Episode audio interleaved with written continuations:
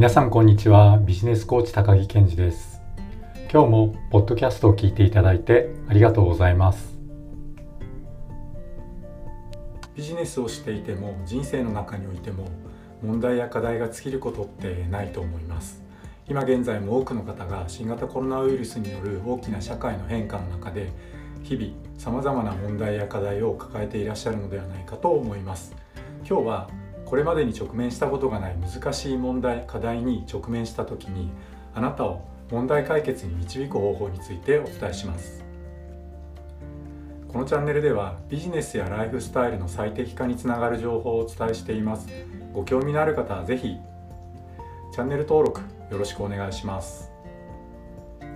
今日はこれまでにあなたが直面したことがない難しい問題課題に直面した時にあなたを問題解決に導く方法についてお伝えしますはじめに今日のまとめです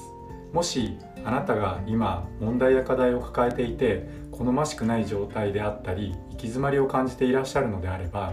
問題や課題そのものを見つめるのをやめてまずその問題や課題が解決した理想の状態をできるだけ具体的に描きそちらに視点を向けるそちらに視点を向けるということをやり続けてください。そしてその問題や課題が解決した理想の状態に進んでいくためにどのような解決のための行動をするかを考える時にも視点を変えるということを意識してやりましょう。今日は皆さんのヒントになるように3つの質問をお伝えしておきます。3つの質問とは1つ目あなたの尊敬する人だったらあなたにどんなアドバイスをしますか？2つ目10年後のあなただったらあなたに何を言うと思いますか？3つ目この問題をいとも簡単に解決できる人がいるとしたらどんな人でその人なら今何をすると思いますか？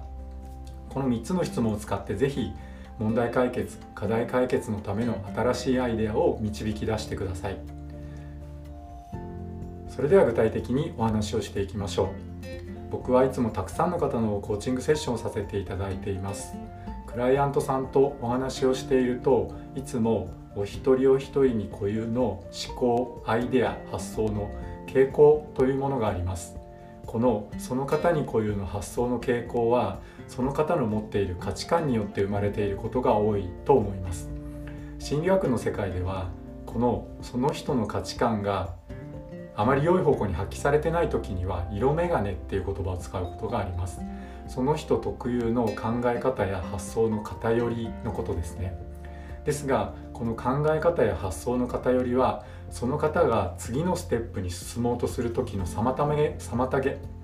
次のステップに進もうとする時の妨げになるということもしばしばあります。なぜかというと今解決したい課題を抱えているそのクライアントさんの状況を作り出しているのはそのクライアントさんご本人がこれまでにしてきた決断と行動の結果だからです。そしてそのクライアントさんがこれまでにしてきた決断と行動はまさにその方の価値観に基づいてなされてきたことです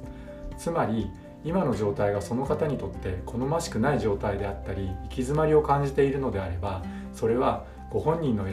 色眼鏡ご本人の色眼鏡によって作られた状態であるということができると思います。さてそれでは今のあなたの好ましくない状態や行き詰まりを感じている状態を抜け出すにはどうしたらいいのでしょう？僕がコーチングセッションの中でやるのはよくやるのは視点を変えるということです。人間は体も心も視点を向けている方向に向かっていくという傾向があります。僕の娘が初めて自転車に乗れるようになった頃よろよろとしながら自転車で漕いでいる姿を後ろから見ていると向かい側から人が歩いてきた時にその人にぶつかりたくないという思いからその人の方に視線を向けます。そうするとそちらを見た途端に娘の自転車は見事にそちらの方に向かい始めるんですね。で同じような事例ですが僕がオートバイの免許を取る時に教習所に通っている時 S 字とかクランクを低速で抜ける時に一番大事だったのはやはり視線の置き方なんですね。慣れないうちはついつい近くを見てしまうのでえー、オートバイが安定しなかったり時に内輪差でコーンを踏んづけたりしま踏んづけてしまったりします。これが怖くても S 字やクランクの出口を見ながら入っていけるようになるとスイスイと抜けることができるようになるんですね。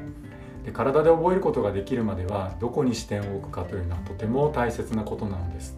これは人間の心の中でも同じことが起こります。人は難しい問題や課題に直面するとどうしてもその問題や課題を見つめてしまいます。もちろん状況によっては問題や課題を見つめることも大切な時もあると思うのですが、まあ、多くの方をコーチングしていて感じるのは問題や課題そのものを見ていてもつまり問題や課題そのものに視点を置いてもほとんどの場合問題解決課題解決の方法は分かりません。それではどこを見たらどこに視点を置いたらいいのでしょう？ヒントは S 字やクランクにあります。そうです。出口つまりゴールを見るのです。もうちょっと分かりやすい言い方に変えるとその問題が解決して訪れる理想の状態。これがゴールですね。あなたが今抱えている問題や課題が解決した時にどんな状態になっているのが理想的かそれをできるだけ具体的に描いてください。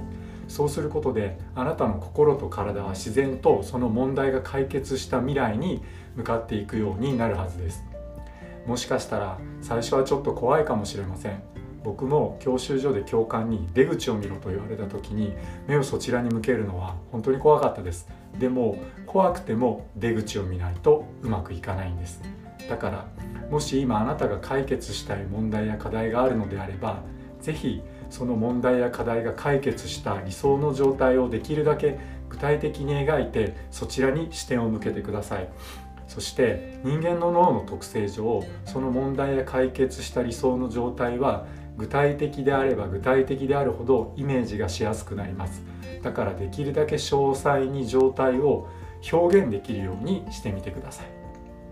でこの時に正しさにこだわらない方がいいと僕は思っています。どうしても僕たちは正解を求めようとする色眼鏡 それこそ色眼鏡を強く持っているので正しい答えを出そうとして柔軟な思考ができなくなりがちです。ですがここで正しさにはこだわらずあなたが心の底から望む理想の状態を描きましょう。そこに進むプロセスの中で軌道修正っていうのは何回もできるので、えー、理想の状態心の底から望む理想の状態を描くということをやってください。そして今日は視点のお話でもう一つお伝えしておきます。前半のお話の中で色眼鏡という言葉をご紹介しました。この色眼鏡と関連したことでコーチングの世界で視点を変えるというともう一つコーチがよくやっていることがあります。それは問題解決や課題解決の方法を考えている時によくやることです。先ほどの色眼鏡のご説明でお話ししたように人間の思考とか発想にはその人固有の偏りというのがありますですので問題解決の方法を例えばブレストなんかする時にその色眼鏡で見ている世界でアイデアを出すのでどうしても思いつくことがなかなかその人が持っている枠の外に出ていくということができないんですね。でその時にコーチがするのが視点を変える質問です。分かりやすくするために僕がよく使う視点を変える質問を3つお伝えしておきます。1つ目あなたの尊敬する人だったらあなたに今どんなアドバイスをすると思いますか？とか2つ目10年後のあなただったらあなたに何と言うと思いますか？とか3つ目この問題をいとも簡単に解決できる人がいるとしたらどんな人ででその人なら今何をすると思いますか？こういった感じです。問題に別な過程や制約を加えたり問題の時間軸を変えたりとかそれから問題の主体を変えたりということをすることであなた一人では持つことができなかった新しい視点を持つことができるようになってそこから新しいアイデアを出すことができるようになります。それでは今日のまとめです。もし今あなたが問題や課題を抱えていて好ましくない状態であったり行き詰まりを感じているのであれば問題課題そのものを見つめるのをやめてまずその問題や課題が解決した理想の状態をできるだけ具体的に描いてください。そしてその問題や課題が解決した理想の状態に進んでいくためにどのような解決のための行動をするかを考える時にも視点を変えるということを意識しましょう。今日は皆さんのヒントになるように3つの質問をお伝えしました1つ目の質問あなたの尊敬する人だったら今のあなたにどんなアドバイスをすると思いますか？2つ目の質問。10年後のあなただったら何を言うと思いますか？そして3つ目の質問。この問題をいとも簡単に解決できる人がいるとしたらそれはどんな人でその人なら今どんな行動をすると思いますか？何をすると思いますか？この3つの質問を使って是非問題解決課題解決のための新しいアイデアを導き出してください。難しい問題や課題に直面してその解決法に行き詰まりを感じている時に是非試してみてください。今日のお話が役に立った面白かったという方は是非チャンネル登録よろしくお願いします。皆さん手洗いバランスの取れた食事質の良い睡眠そして笑顔を忘れずに頑張らずに頑張っていきましょうそれでは今日はここまでにしたいと思います今日も最後まで聞いていただいてありがとうございました。